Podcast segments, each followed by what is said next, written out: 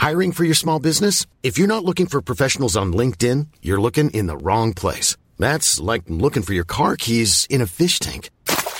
LinkedIn helps you hire professionals you can't find anywhere else, even those who aren't actively searching for a new job but might be open to the perfect role. In a given month, over 70% of LinkedIn users don't even visit other leading job sites. So start looking in the right place. With LinkedIn, you can hire professionals like a professional. Post your free job on linkedin.com slash spoken today. Welcome to this week's Failed Critic podcast. Uh, I'm your host, Steve Norman. I'm joined by Jerry McCauley. Dominic Vicha, comrades. Yes, and Owen Hughes. Hello. Uh, no James Diamond this week for the most part, uh, so we might all be able to get a word in edgeways. but he is at the Glasgow Film Festival, and hopefully he'll be joining us later to tell us about what he has seen and what he's been doing up there. Last we heard from him, he's on a tube. I don't think there's a tube in Glasgow. I don't know what's happened, so maybe he'll be here, maybe he won't.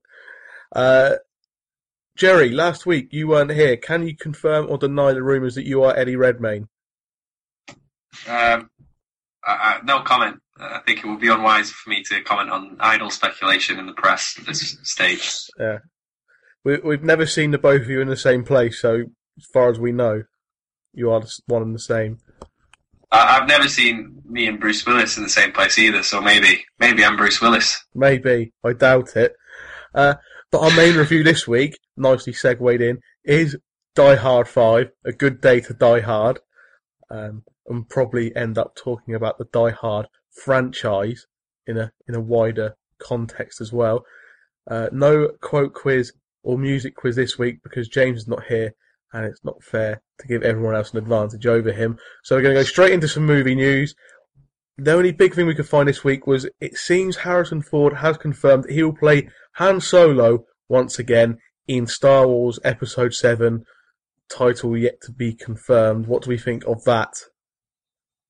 I'm pretty pretty happy with that. See, I I think it's fine because he's because he's either shooting a gun and or in a spaceship and he's and he's pretty cool anyway. It's not like if you had um, Mark Hamill coming back and trying to do all these energetic backflips and a lightsaber duel. It'd look a bit silly. Yeah, he's he's just he's probably going to be like grizzled and cynical and you know quite funny. He's one of those people as well. Harrison Ford, as he's aged, he, he's still cool. You know what I mean? Yeah. You don't even think, oh, it's a real shame that he's not. Which, which obviously implies we'll have a return of the Millennium Falcon and Chewbacca, which, which is already kind of think makes me think, yeah, fine, I'm on board with this. Well, wait till they start talking about taxes, Steve. We'll see how on board you are then. Oh no, I don't. I don't think Mr. Abrams will go down that route. I trust him after he kind of done Star Trek quite well. I'm not a Star Trek fan, but I enjoyed that film, and a lot of people seem to be happy with it who are Star Trek fans. So if he can be trusted with that, then he's probably all right. I have no comment on this. I just genuinely don't think this is news. I don't care, to be honest. Because Owen hates Star Wars, everyone. Owen hates Star Wars, and we'll be talking about his seventh favourite movie cop of all time later. Uh, Well remembered. right, what have we been watching then this week? Uh, I'll start off. I watched two, well, I've watched more than two things, but the two I'm going to talk about are one is a documentary called The Bridge, and it is about people who commit suicide by jumping off the Golden Gate Bridge in San Francisco. So, as you can imagine, it's extremely depressing. Sounds like a barrel of laughs to me. yeah, it's, it's definitely not a comedy. Um, it's extreme, it sort of talks to the families of people who've done it, the people who've kind of watched them do it. Some people have managed to talk people off the bridge out of doing it. Um, you also get a lot of footage of people actually jumping, which is really quite odd and disturbing to watch when you're actually. Why are people filming them? Yeah, I don't know. It, it never seems to be on the bridge. It always seems to, and it's always like a good quality camera as well. It seems to be sort of just sort of some camera on a bank a bit far away that's got some kind of zoom capability, and you just watch them jump. There's sort of three or four times it happens in the in the documentary. Um, I suppose if you're that far away, you can't help them. So what are you gonna do? Might as well film it. Put it on YouTube. Popular and that. I it's, it's kind of a really good and interesting insight into why people do it, you know, the kind of why people would, would commit suicide and by doing it there, the kind of history the bridge has with this kind of thing, and sort of talking to the families as well of the people who done it or the friends and kind of how it's affected them. Um, Did it talk about like the stories and why they jumped, kind of? a, You know? a couple of them it did, yeah. It sort of went into who they were, what was going on in their life, if it was a surprise, you know, it's a shock thing. Sort of one person, they could tell that he was depressed and was having a, a horrible time of, of it and was, you know, not a very happy person.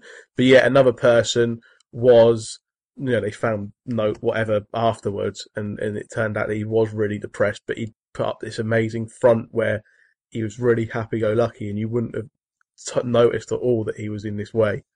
So it's it's it's not Mm. really it's not really about people jumping off that bridge. It's more about the people who did it, why they did it, who they were. Um, it, it's worth a watch, but um, don't. Well, it will depress you. Is, is it on Netflix? It sounds interesting. It's on Netflix UK. I don't think it's on Netflix US. Okay, I, I, I might check it out. I, I, things like that don't. Welcome to this week's Failed Critic podcast. Uh, I'm your host, Steve Norman. I'm joined by Jerry McCauley, Dobrovicha, comrades. yes, and Owen Hughes. Hello. Uh, no James Diamond this week for the most part, uh, so we might all be able to get a word in edgeways. But he is at the Glasgow Film Festival, and hopefully he'll be joining us later to tell us about what he has seen and what he's been doing up there. Last we heard from him, he's on a tube. I don't think there's a tube in Glasgow. I don't know what's happened, so maybe he'll be here, maybe he won't. Uh, Jerry, last week you weren't here. Can you confirm or deny the rumours that you are Eddie Redmayne? Um, I, I, no comment. Uh, I think it would be unwise for me to comment on idle speculation in the press at this stage. We, we've never seen the both of you in the same place, so as far as we know, you are one and the same. I, I've never seen me and Bruce Willis in the same place either, so maybe maybe I'm Bruce Willis. Maybe. I doubt it. Uh, but our main review this week, nicely segued in, is Die Hard 5, A Good Day to Die Hard. Um, and probably end up talking about the Die Hard franchise in a, in a wider context as well. Uh, no quote quiz or music quiz this week because James is not here and it's not fair to give everyone else an advantage over him. So we're going to go straight into some movie news. The only big thing we could find this week was it seems Harrison Ford has confirmed that he will play Han Solo once again in Star Wars Episode 7, title yet to be confirmed. What do we think of that? I'm pretty I'm pretty happy with that. See, I, I think it's fine because he's because he's either shooting a gun and or in a spaceship and he's and he's pretty cool anyway. It's not like if you had um Mark Hamill coming back and trying to do all these energetic backflips and a lightsaber duel, it'd look a bit silly. Yeah, he's he's just he's probably going to be like grizzled and cynical and you know quite funny. He's one of those people as well. Harrison Ford, as he's aged, he, he's still cool. You know what I mean? Yeah. You don't even think, oh, it's a real shame that he's not. Which, which obviously implies we'll have a return of the Millennium Falcon and Chewbacca, which, which is already kind of think makes me think, yeah, fine, I'm on board with this. Well, wait till they start talking about taxes, Steve. We'll see how on board you are then. Oh no, I don't. I don't think Mr. Abrams will go down that route. I trust him after he kind of done Star Trek quite well. I'm not a Star Trek fan, but I enjoyed that film, and a lot of people seem to be happy with it who are Star Trek fans. So if he can be trusted with that, then he's probably all right. I have no comment on this. I just genuinely don't think this is news. I don't care, to be honest. Because Owen hates Star Wars, everyone. Owen hates Star Wars, and we'll be talking about his seventh favorite movie cop of all time later. Uh, Well remembered. Right, what have we been watching then this week? As I'll start off, I watched two, well, I've watched more than two things, but the two I'm going to talk about are one is a documentary called The Bridge, and it is about people who commit suicide by jumping off the Golden Gate Bridge in San Francisco. So, as you can imagine, it's extremely depressing. Sounds like a barrel of laughs to me. yeah, it's, it's definitely not a comedy. Um, it, it's re- it sort of talks to the families of people who've done it, the people who've kind of watched them do it. Some people have managed to talk people off the bridge out of doing it. Um, you also get a lot of footage of people actually jumping, which is really quite odd and disturbing to watch when you're actually. Why are people filming them? Yeah, I don't know. It, it never seems to be on the bridge. It always seems to, and it's always like a good quality camera as well. It seems to be sort of just sort of some camera on a bank a bit far away that's got some kind of zoom capability, and you just watch them jump. There's sort of three or four times it happens in the in the documentary. Um, I suppose if you're that far away, you can't help them. So what are you gonna do? Might as well film it. Put it on YouTube. Popular and that. I. It's, it's kind of a really good and interesting insight into why people do it. You know, the kind of why people would would commit suicide, and by doing it there, the kind of history the bridge has with this kind of thing, and sort of talking to the families as well of the people who done it or the friends, and kind of how it's affected them. Um, Did it talk about like the stories and why they jumped, kind of? a, you know? a couple of them it did, yeah. It sort of went into who they were, what was going on in their life, if it was a surprise, you know, it's a shock thing. Sort of one person, they could tell that he was depressed and was having a, a horrible time of, of it and was, you know, not a very happy person. But yet another person was, you know, they found note, whatever afterwards, and, and it turned out that he was really depressed, but he put up this amazing front where he was really happy-go-lucky and you wouldn't have t- noticed at all that he was in this way. So it's it's it's not Mm. really it's not really about people jumping off that bridge. It's more about the people who did it, why they did it, who they were. Um, it, it's worth a watch, but um, don't. Well, it will depress you. Is, is it on Netflix? It sounds interesting. It's on Netflix UK. I don't think it's on Netflix US. Okay, I, I, I might check it out. I, I, things like that don't tend to depress me. I just find them interesting. It's definitely interesting, but you know it can be depressing as well. The other film I watched this week was the Oscar-winning The King's Speech from a couple of years ago, starring Colin Firth. Not usually my type of film, but Netflix across the board now, whichever region you're watching it from, seem to put up a, a section of Oscar-winning films. So obviously you've got high quality stuff through those, and it was one of the first ones I came to. Thought I'd best watch a few more highbrow films expand my horizon, expand my taste a bit in films. I enjoyed it. I didn't really quite see why it was Oscar worthy, but I enjoyed it. It was, it was it was funnier than what I thought it would be. It was certainly more amusing, and the central performances, especially Colin Firth, were excellent. Um, but yeah, I can't quite see why it was as highly thought of as what, as what it was. It's, it's one of those I'd be interested to watch it again on you know on DVD or whatever because I watched it in the cinema and I think with hindsight the atmosphere and you know you, when something's funny and it's like sort of unexpectedly funny and other people are laughing with you it, it, it enhances the effect doesn't it Yeah, that's one of the best things about going to the cinema is you know catching an atmosphere when when there is a genuine atmosphere. Um, and I, I have a feeling that I won't enjoy the King's Speech as much if I watch it again now. You know, sat in my living room with just like one or two other people. Yeah, no, I'd, I'd agree. I mean, I didn't see it in the cinema though. I saw it in the um, just sat in the living room with some family, and I had that that reaction to it. I just thought it was just a bit. It was like an expensive BBC drama, really. That's what it kind of felt like I, to me. I can So- see what you mean. Yeah, I mean the, the performances are good. I mean I can't really fault anyone in it. I thought they they all put in a good shift and everything, but you, it, they, they they just weren't Oscar worthy performances to me either. So I'm I'm still a bit of a, a miss as to why it's Mm. so highly regarded. Yeah, I mean, it was good. It was enjoyable. I wouldn't be in a hurry to watch it again. It was. I. I didn't really think it'd be as funny as what it was, but I, like I said, I can't really understand why it got all the critical acclaim that it actually did. I, I went into it quite cynical because it had got so much critical acclaim. I thought this is going to be one of those films that sort of middle-aged people give a lot of acclaim to, and I'm going to find very boring or pretentious or you know unrealistic.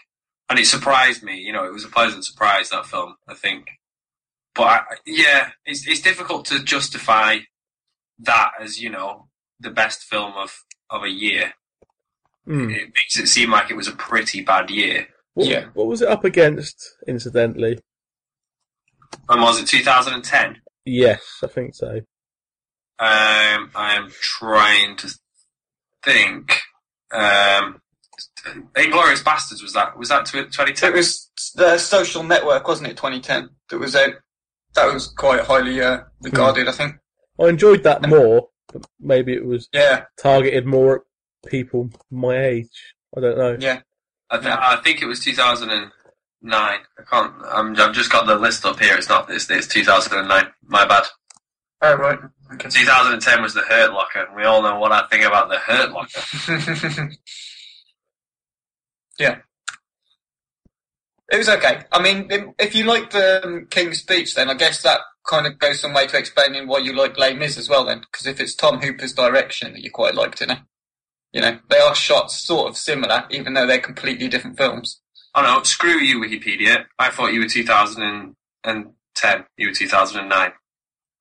I typed in 2010 Oscar winners on Google, and it gave me 2009. What's that about? what really? What's that about? It was Black Swan. It was up against the fighter. Um, Inception, 127 hours, which I thought was absolute shit. Uh, the kids are all right. Social Network, Toy Story 3. Steve's not going to be happy. You're not going to be happy about that, are you, Steve? Did Toy Story 3 actually get put up for Best Oscar? It did. I can't actually believe they put a, a, a cartoon up for it. I mean, obviously I've heard it at the time, but I just forgot about it. It's quite surprising, yet encouraging that they did that.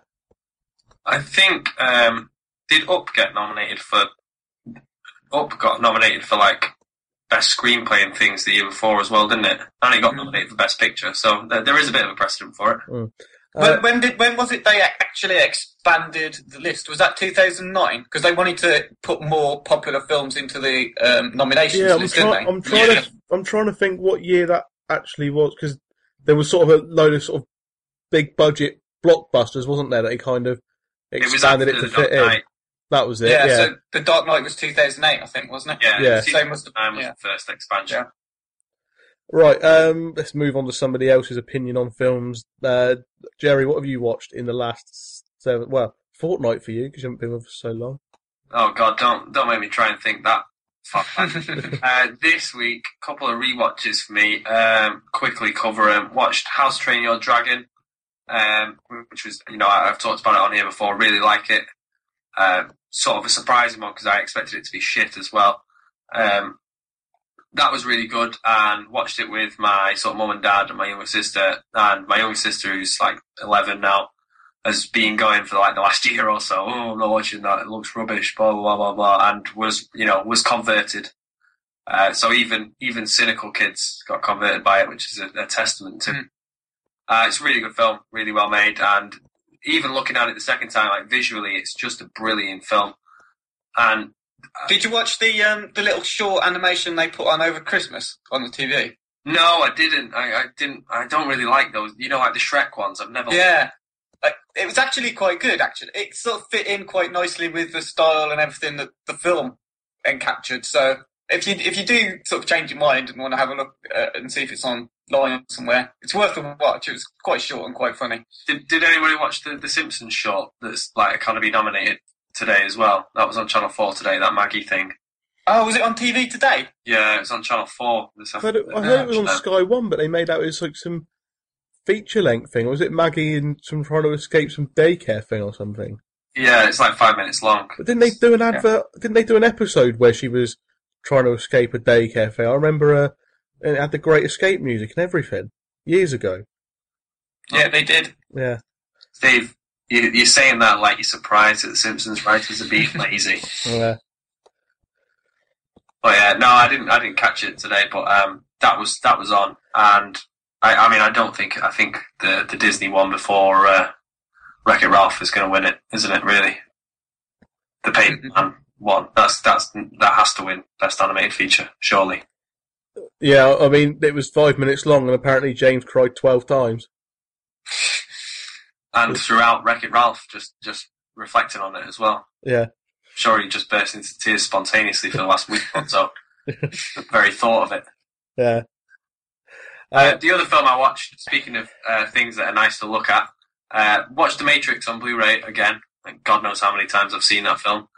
Um, if you haven't seen a high definition conversion of The Matrix, watch it. It's, I mean, it, it's absolutely mind blowing. That film is, is over a decade old now. No, I, I, it makes me feel quite old how old The Matrix is. Um, but it's just, it looks like it's been made this year. It's absolutely stunning to look at. The visuals on it are, are fantastic. The, the, the, the, the transfer is brilliant as well. But it, watching it made me realize actually quite how many scenes in that just feel like absolute classic scenes. You know, if you think back to the Matrix, there's so many scenes where you just think, "Oh, this is just a, a classic, such a brilliant scene."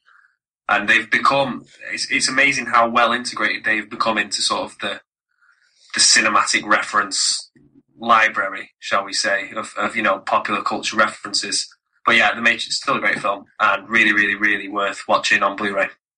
I've I've kind of found The Matrix had dated a lot when I watched it. I think it was last year or the year before. Yeah, you know, I think the themes that it's got are still quite um, interesting for a viewer, but stylistically, it kind of looks very nineties. I know it was. Um, it feels quite, quite of its time, but you, yeah, the quality of the of the visuals. It's interesting that you think it's dated. Actually, the, yeah. the only thing that felt dated was like the cell phones and the, the computerized. Some of the computers were looked Stone Age, to be honest. Like you know the the, the quality of the, the displays on the computers and things. But yeah, oh, that's interesting. Why why did you? What was it that made it feel so dated for you?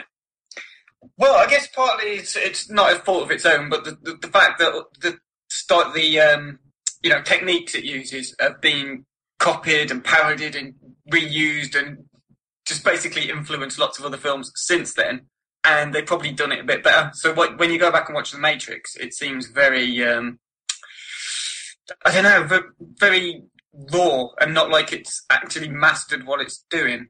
Maybe it's just me. I, I mean, I still think that the themes of what it what it tries to discuss are the best thing about it. I've always thought that anyway, more than I've actually enjoyed the film. Um, but yeah, what, watching it back, I did see it in HD as well. It looks fantastic in HD. Some of the special effects it uses are great. I just think yeah, I don't know. Do you think it's a victim of its own success then? Do you think, you know, because it's been copied and used so much, that's why it's dated? Yeah, possibly. I think, was it, um, did you say the same thing once about Evil Dead? Did you sort of think, watching it back now, it seems quite dated because of. I didn't. Um, Someone did, I think. And anyway, whoever that was, that's that's basically how I feel about Matrix. I think just not very um, doesn't hold up very well. I don't think. Ah, interesting. Interesting. Plus, uh, other leather jackets and sunglasses and stuff, they make it look a bit ridiculous. The um, yeah, some of the some of the style is definitely sort of late nineties, and yeah. in some kind of techno club in Berlin in the late nineties. this is what the future's going to look like. Everyone, everyone's going to walk around in long leather jackets. Yeah, I don't think so. Yeah, the, I mean, the, it's still a real heavy hitting film as well. I mean, I've seen it God knows how many times, and it's still you know the the themes, as you say, are brilliant. We we actually use the Matrix. It comes up quite a lot in uh, philosophy degrees these days. Mm. Believe it or not, it's, that's how influential it's been, which is quite impressive. You know, we talked about it in sort of university modules in a serious way, and people have written books and articles about it's you know that as a, a brilliant paradigm and an example of uh, sort of a thought experiment about reality and things like that. Very. Hmm. Can can we take these kind of university modules seriously? I mean, universities have had modules on David Beckham before, Jerry. It's, you know. Uh, it's, a, it's, it's, a, Russell Group university that I went to. You know. Oh, a proper one. Yeah. Not an old polytechnic like I went to. Yeah. Yeah. None of these shitty. Not in the not in the bottom five universities in the country like I went to. what uni was it? Southampton Solent. It's not that bad now, though, is it? No, it's quite it's quite good now. It's probably quite good by the time I finish, but when I started, not good. I don't think. You can't take the university league tables seriously. I say yeah. that as someone who works in a university. they just, yeah, the, the, information they use to compile them would sort of make you, yeah, I, I think your head in shame. I think the position of ours was probably quite accurate at the time. right, uh, Owen, what have you watched this week? Um, I, I watched a few sort of silent films that I very briefly want to go over a couple of them in, in sort of very short detail. Some of them I think we can actually have a Before you- conversation about. Before you start, Jerry seems to believe that you have managed to alter the, the space time continuum to allow yourself more time in the day to watch films. Is this true? Uh, I wish it was. I really do. He's just No. got the game away though. He works in university. He doesn't work in a university. He works at CERN on some top sheet, secret shit. Maybe just taking a two-year break. Yeah. You it, Steve. Yeah. Uh, yeah. Well, that could be it, I suppose. I do a lot of data entry. this is plenty of time to just stick something on in the corner of the screen whilst doing it. Um, but yeah, I think I've watched 17 films this week. Is that a lot? Yes. That's a lot for a week. That's over two a day. Yeah. That's over two a day. Well, I watched more than maths two in a day. I think there was a day when I didn't actually watch anything. Today I've only watched one film, actually. Jesus. What Yeah. was that? Birth of a Nation was one of the films, and that's about three hours long. So I've watched some long films as well.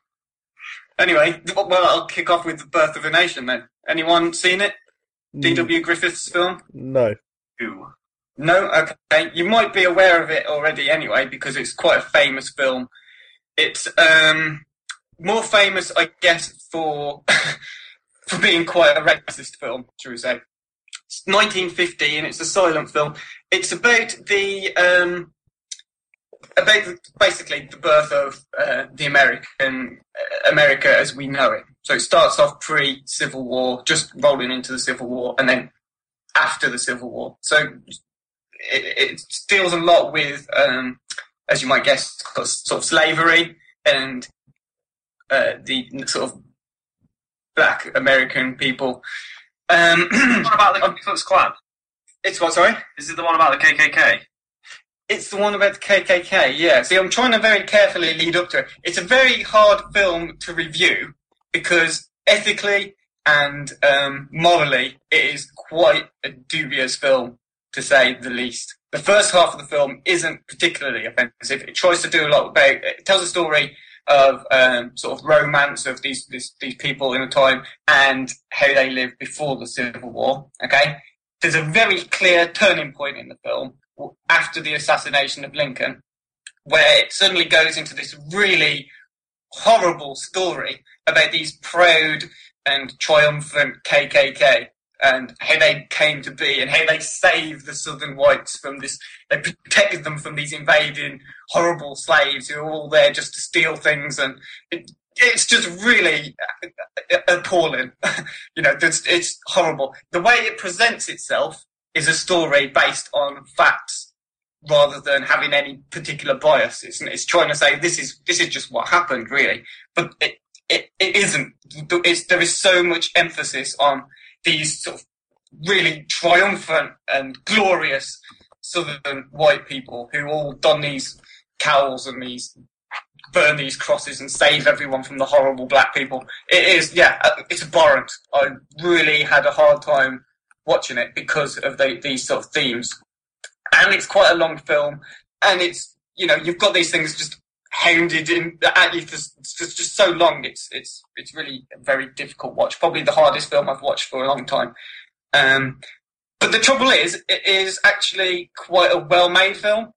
So if you think it's from 1915, the way everything is kind of edited together, the way it's cut, the, the, the way it tells a story is you, you can't help but appreciate the, the way it's made.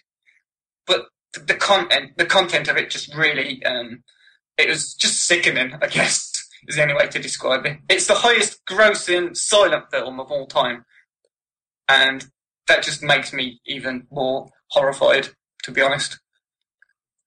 Um, yeah, but yeah, D, I mean, D.W. Griffiths is quite a good director, uh, despite this. So the way that he combated the outrage that uh, sort of came about from this film over 15 years, he went and made a film called uh, Abraham Lincoln, which is a biopic of uh, Abraham Lincoln.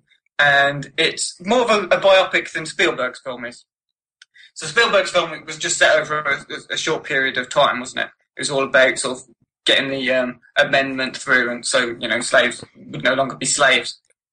This is more of a kind of episodic biography of his time. So it starts off from when he's very young, right through to when he's assassinated, and I mean, it is created as a, reply to sort of the outrage, as I mentioned, but it does work quite well as a biopic. It's more of a series of events that are connected by one man's life than any proper story. Um, but it, it, you know, it's quite nice. Um, but I'm not going to talk too much about it. It's, it's uh, they're all on you, um, not YouTube. Do I mean? Love Film, by the way. All these films I'm talking about. I watched another Lincoln film, which is called The Young Mr. Lincoln, which is by John Ford um, which is more like the Spielberg Lincoln, as it's just him when he's quite young dealing with a court case. This is, I mean, this is just when he's like a, law- a lawyer. A, a uh, vampire hunting going on. There was no vampire hunting. See, that's the problem. Where's all the vampire hunting? We've been lied to, I think. Uh, but perhaps, you know, D.W. Griffiths was trying to skirt any outrage of offending vampires, you know, Abraham Lincoln, after all the offence he caused to millions of black people. Um, but yeah, Young Mr. Lincoln's by John Ford. It's quite interesting in that it's more like a courtroom drama, but it could just be anybody. There's no real feeling that you what who you're watching is Abraham Lincoln. It's um, yeah, I mean it's okay. The best thing about it really is that Henry Henry Fonda is playing uh, Abraham Lincoln, and he puts in as good a performance as he puts into everything. So that was quite nice, and it's quite interesting seeing him as he was quite young. So you see something like Once Upon a Time in the West when he's actually towards the end of his career, compared to something when he's near the start. Um, it's like watching the same person, which is great because you know he's, he's, a very good actor. Um, but yeah, the final film I'm going to talk about. I'm not going to talk about every film I've seen, but the final film was um, something called City Girl, which is um, by F.W. Murnau, who's probably more famous for doing things like Nosferatu and uh, Sunrise, A Song of Two Humans. City Girl's is the kind of penultimate film he made before he died. So he died quite young. He died when he was 42. And this film was released in 1930.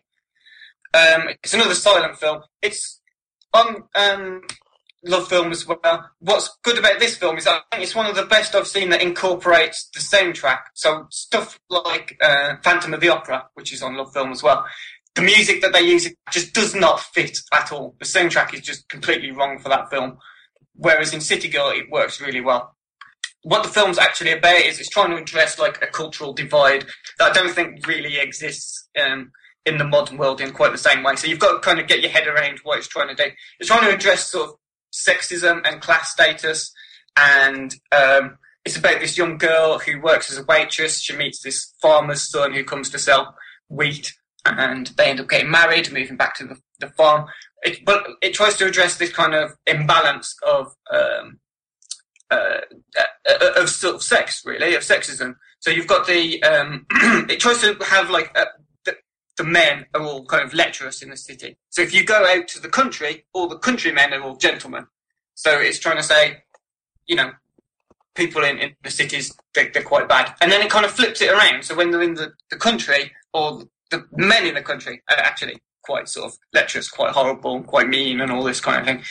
So then it's, it's flipped itself back again. So you, you, are then on the side of, um, of the woman thinking, well, yeah, the men all, they all are quite horrible. But then she kind of becomes this untrustworthy woman who's quite scheming and conniving, and it makes you feel sorry for the man. So you think, oh no, it's all it's all women actually. It's trying to say that all women are actually quite horrible. Men aren't so bad, really. So it's the way it's trying to address this imbalance. It does feel a little bit misogynistic at times.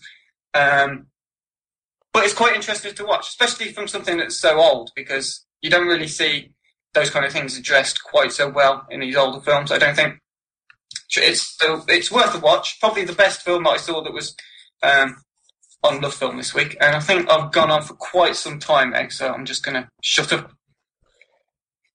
Okay, so that's the whole IMDb top five thousand yep. covered.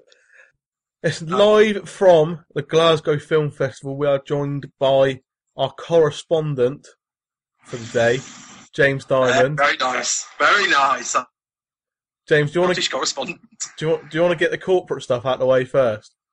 Yeah, uh, I just sold like out. currently um, being put up very nicely uh, by the fan company. I'd be drinking in their bar anyway, but I'm currently in their bar in Glasgow, uh, recording from here because they've very kindly offered to sponsor our film festival coverage. So, bring Brewdog. It's really nice. Say, say that again because it cut out the first time you said it. James? Hello? Say it again because it cut out the first time you said their name.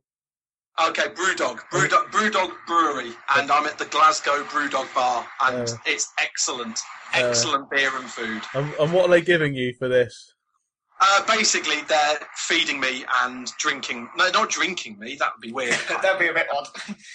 yeah, that. But yeah, they give me food and drink so I can record and speak to uh, a few different bloggers and stuff while I'm up here, including the lovely Dave McFarlane from BornOffside.net. Are you with him now, or you know, with him this I'm evening? With, um, I'm with another blogger, and I'm with my brother-in-law who's putting me up here at the uh, moment. So okay. Well, if you see Dave, tell him he's a dick from me. Just to, oh, obviously, yeah. he's a sexy dick, though, isn't he? Right. Anyway, what what have you been doing, and and tell us about it. Yeah, uh, so I've been at the festival. It's the first weekend of the festival this weekend. Um, I've been able to see a few films which uh, I've been really looking forward to. The first one, I've not very long at all got out of Stoker, the new film from Park Chan Wook, who directed Old Boy, stars um, Mia Wasikowska and uh, Nicole Kidman and I'm, I'm just going to say very now quickly, I was sadly disappointed by it. I'd really built this film up into my in my head to be a, a fantastic film. From the guy who did Old Boy, it's a good cast, but I noticed that it was written by um, Wentworth Miller when it came up. The guy oh, really? who's yeah. some yes. so weird. That came up, and I was a little bit. Oh, hang on, that's a bit weird. Uh, and he produced it and stuff like that. It's based. It, was one of the hottest 50 unmade scripts in Hollywood for a couple of years, but it's it's all lacking in character. There's no character whatsoever. Performances are a bit meh. The only thing that had going for it was the direction and the style. So I'm really sad to report that film I've really been looking forward to this year. Quite disappointing. Um, yesterday I managed to see The Look of Love, the new Michael Winterbottom and Steve Coogan collaboration. I enjoyed that more, to be honest. Um, it stars Steve Coogan as Paul Raymond, the Soho legend who uh, basically invented peep shows in the West End and created the Men Only magazine. The only issue with it, and uh, I use this reservedly, is you watch Steve Coogan and you cannot help but see Alan Partridge. And I don't know if it's his fault or the script's fault or if it's just the fact that he created Alan Partridge and is so synonymous with Alan Partridge that anything Steve Coogan says that sounds a bit Partridge-esque, you immediately like he, jump on it. He's not the only one that suffers from that. I mean, they, uh, anytime you see uh, Ricky Gervais, you think Brent straight away. It's... Yeah, exactly, and and it's and you kind of feel a bit snarky and a bit disingenuous to do for creating such a brilliant, iconic character, uh, um, and to then basically say that everything they do is that character. And it's I, I always a band's a band's first album, you know, and it, they put they put their heart and soul into it, and he obviously put his heart and soul into Coogan. There was obviously a lot uh, into Partridge, obviously a lot of Steve Coogan in Alan Partridge, and so it comes across a little bit.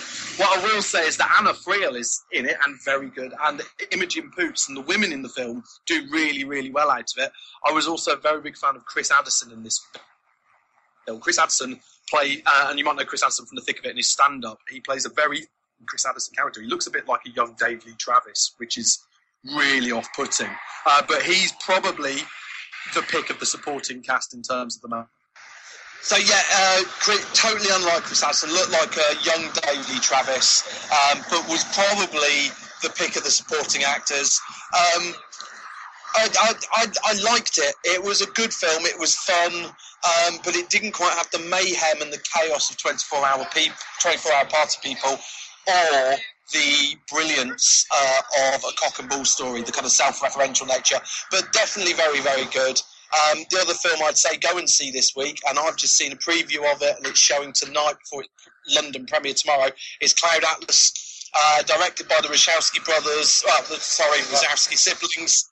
Yes, um, and Tom Tykwer uh, from the unfilmable novel of David Mitchell.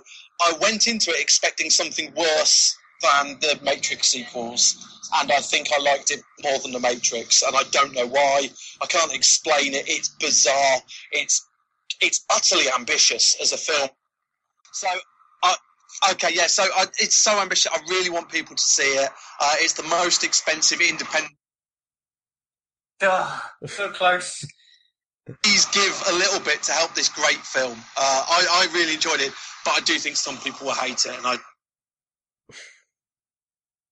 Not working, is it? No, utterly fucking mental film. there we are. Wonderful. Um, thanks then, James. Hope you're enjoying yourself at the festival. Um, you keep cutting out, so we're gonna have to wrap it up there. But you'll be back next week for Oscars and stuff. So I think we got the gist of what he was saying. yeah, I think more or less we know what he said. So this week we went to watch the latest instalment in now what is esteemed the franchise Die Hard series, Die Hard Five. Uh, a Good Day to Die Hard, uh, starring Bruce Willis. He's back as John McClane. Uh, his son gets arrested in Russia, so he goes over there to help him out. But then it turns out his son's in the CIA, and some shit blows up. Um, a good day to die hard. Was it a good day to go to the cinema? Thoughts, everyone? Mm, not quite. I mean, as someone who does quite like shitty action films, anyway, I kind of found this was not a good shitty action film. This this I was know- this this was not a good film. In No. this was not this was this was a whereas Die Hard 4.0 or Live Free and Live Free or Die Hard was an okay action film but a below average Die Hard film. This was a below average film and a terrible Die Hard film. I, I thought it was a, a sort of fairly mediocre action film. I thought it, what it, what it what it needed to do and what it was, it did all right. Uh, wasn't great, but it was reasonably entertaining. I, I was not entertained at all by it, and maybe it's because I was trying to compare it to Die Hard all the way through. But you know, sue me, it's a Die Hard film. But it was I think that's its its main fault, though, isn't it? Because it, it it's called Die Hard, but it's Yeah. not a Die Hard film in the slightest. No. There's nothing Die Hard about I mean. I've, I've been posting my idea around the internet this week and telling anyone who'll listen that the Die Hard films get progressively worse the bigger area the action takes out takes over place. Die Hard One is the best; it's in a skyscraper. Two is the second best; it's in an airport. Three is the third best; it's in New York. Four is the fourth best; it's on the west coast of America. Fifth, five is the worst, and it's in the Ukraine and Russia. See, I thought this was better than the fourth one, to be honest. Maybe I was just in a better mood today than I was when I watched the fourth one. But I mean, twelve it, the twelve A thing, even though it's annoying before watching the film, it didn't. I wouldn't have noticed it during the film. It's just a bad film. You wouldn't have noticed it until he goes, Yippee ki Yeah, but the the Yeah. film's the film's obviously allowed one fuck because they say fuck quite early on in the film. I think his son, played by somebody who I hope I never see in a film again, just says "What the fuck, Dad" or something. So why, if you're allowed one fuck, do you say it then rather than in the catchphrase for the film? I, I didn't pick up on, on him saying fuck He, defi- he definitely did. I I'm sure they said it quite late on as well, actually. but but if you if you're only allowed a certain amount of f bombs in a film because it's a 12a, and you've got a catchphrase in the film that involves that word, why use it up on other things? What has he done, by the way, your man, Jai Courtney, whatever? He was in Jack Reacher, wasn't he? Was Jack Re- he was good in Jack Reacher. I liked he? him in Jack Reacher. All right, I'll give him another chance. Then I haven't seen it, but he was. I didn't like him in this. I didn't like anyone in this. The twi- the twist in the film. I won't tell everyone what the twist was. It was so. It was more obvious than a slap in the face. John Well, yeah. John McClane doesn't seem like John McClane anymore. Like he doesn't seem cool. He doesn't seem witty. He doesn't seem hard. He seems resilient. He seems like he can take an absolute pasting. He can fall out of a thirty-story building. It just doesn't seem hard. Like, does that make sense? Yeah, he's had a few, a few too many blows to the head, I think, because Yeah. he's just basically a loud, obnoxious version of Yeah, himself, isn't he? yeah. It, it just didn't feel like a Die Hard film at all, and it just seemed like he was phoning the performance in. And Yeah. Well, it seemed to me as if you imagine in a parallel universe, right? Bruce Willis, he made Die Hard. It was a massive success. Every film he starred in since then has been a, a flop. Mm. This is a direct to video sequel that he's now starring in that has somehow crept into our universe and we've ended up having this on a big screen. It is that kind of bad, I think. It's just there are some films that you watch, some action films that you can tell were never meant to be on the big screen. They were Mm. just sort of cheap knockoff Yeah. sequels. This, for that, it felt like that to me. To give I them just- their, to give them a due, I thought a lot of the special effects were excellent in this. Thought, and and the ch- Yeah. the chase scene was very well done. Yeah, but it just didn't feel like a Die Hard film. I mean, if, It didn't feel like a Die Hard film, but it, it felt like a reasonably decent action film that happened to have a weird old John McClane in it, but like, which was all right for me. Uh, It was all right. I just couldn't get on board with it whatsoever. In the in the first three films as well, it's it's sort of like that, which is which is different to the last two. In the first three films, the situation's forced upon John McClane. He hasn't gone looking for trouble. He's gone to his wife's Christmas party, and there's terrorists there. He's got to deal with a situation, or he's going to get killed. He's gone to the airport to pick his wife up, and then there's terrorists there. And if he doesn't do something, then they're going to crash her plane. Um, yeah, but wouldn't it be stretching belief a little bit if he just happens to be wandering into all these serious events? but no, But but no, like in in in the third one, the bad guy actually phones up and gets McClane to do the shit that he does. But in the fourth one, once he's dropped the kid off with the the, the government people, he can just go right. I've washed my hands of this. I've had enough. I'm going home. And in this one, once he finds out his son's in the CIA, he can probably go. You've, you've probably got this under control. You're in the CIA. I'll leave it now. I'm getting old. Yeah, it's the, the bit at the start that really annoyed me. He's just chasing his son around. Yeah. I think, what the fuck are you doing? This is not sort of representative of what a, a real life John McClane would be doing. No. Look, I think the, the, if you're going into this film, I went into it with very low so, expectations. so did I. okay, they couldn't have been lower. You have to pre- be prepared to suspend your disbelief at every turn. Because there is some shit, like they do a 400 and something mile journey, just like what seems like just, you know, they do like half a night's driving and Yeah. Hmm. turn up there. The, the chase scene is sort of the sort of ludicrous action that is enjoyable and entertaining, but you halfway through you just think, well, this would never happen. Not that this could happen, and if this was happening, the whole shit, the shit would just go off. You know, there's no way that this would be allowed to happen, or it would be a major international incident. It would. And I mean, it's funny you should talk about the chasing. I think that the way that that was sort of choreographed, I guess, is if that's the right word for a big action chase scene in cars, was quite well done. There was a kid, there were lots of kids actually in the cinema with me, but there was one who was sat a few rows back, and there's a point where the lorry just gets kind of smashed into. If you know, the, the big, it's carrying like big industrial tube things, and it gets kind of smashed into by the car. Yeah. he was behind me and he just went whoa! really loud in the cinema. That was brilliant. I think that's kind of perhaps maybe i'm being too harsh on it and it's it's actually pitched at a new younger audience because you know they've cut it down to a 12a maybe they want to get more people on board with the franchise and they've just kind of washed their hands of people But they're- who but they're who are sort of ruining it. because they are ruining it because but you know maybe that's what they, they were attempting to do and And- kind of failed a bit Die Hard. Die Hard is one of the greatest action films ever, easily, and four and five have just been below par, generic, badly thought out, badly acted, badly scripted versions. Not even versions of Die Hard. There's not even been, other than John McClane, there's not been any kind of, you know, similarity. Yeah, Yeah. it doesn't feel like a Die Hard film, or even even Free, Die Hard Free, Die Hard with a Vengeance, which was like a lethal weapon film that was rewritten to be Die Hard Free, which is why you've got a buddy cop element. Even mm-hmm. that felt like a Die Hard film because John McClane was being kind of sort of cool and quick witted while being sweary and blowing Yeah. stuff up and and punching bad guys in the face. These last two have just been really just sort of you know make another action film with someone younger that kids will like.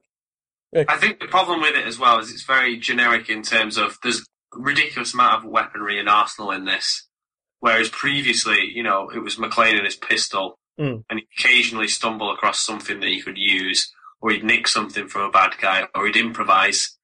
But this, it was kind of like he just happened to find like massive Yeah. assault rifles everywhere. Yeah. Yeah. I mean, this there was only two moments in the film where I actually thought this is Die Hard, and there was was one where John McClane made some kind of quick-witted comment. I can't remember what it was now, and there was another one where they're in the building, the sort of CIA building in Moscow, and the bad guys kind of break in. His son and some other guy just drop to the deck straight away, and John McClane picks up a gun and just starts shooting everyone that comes near him. I thought that's Die Hard, and but other than that, I just thought this isn't this isn't right. It was a bit more like Rambo though that scene, Yeah, but it was Yeah, yeah, yeah. but like the latest Rambo, where he's just on a jeep, like shooting three thousand people for what seems like twenty minutes. Mm. Uh, I don't know. I, I, I enjoyed it. I thought for what it was, it, it, it, it was very aware that it was a fairly rubbishy action film. I mean, there was just some absolutely ludicrous bits in it. You know, some of it was just you were just like, I mean, action films take the piss a bit, but that was just ridiculous. Some of the stuff, but at the same time, if you basically if you liked sort of all the eighties, the shit films that Stallone did, you know, all the kind of Van Damme and Arnie like ludicrous action films in the eighties. I think Die Hard is a bit different because it, it was a bit more gritty and a bit more well. I hesitate to use the word realistic, but you know what I mean. it wasn't it wasn't as It was more. It was more highbrow, wasn't it? It wasn't as- action it wasn't as silly like as- it wasn't ACAST powers the world's best podcasts. Here's a show that we recommend.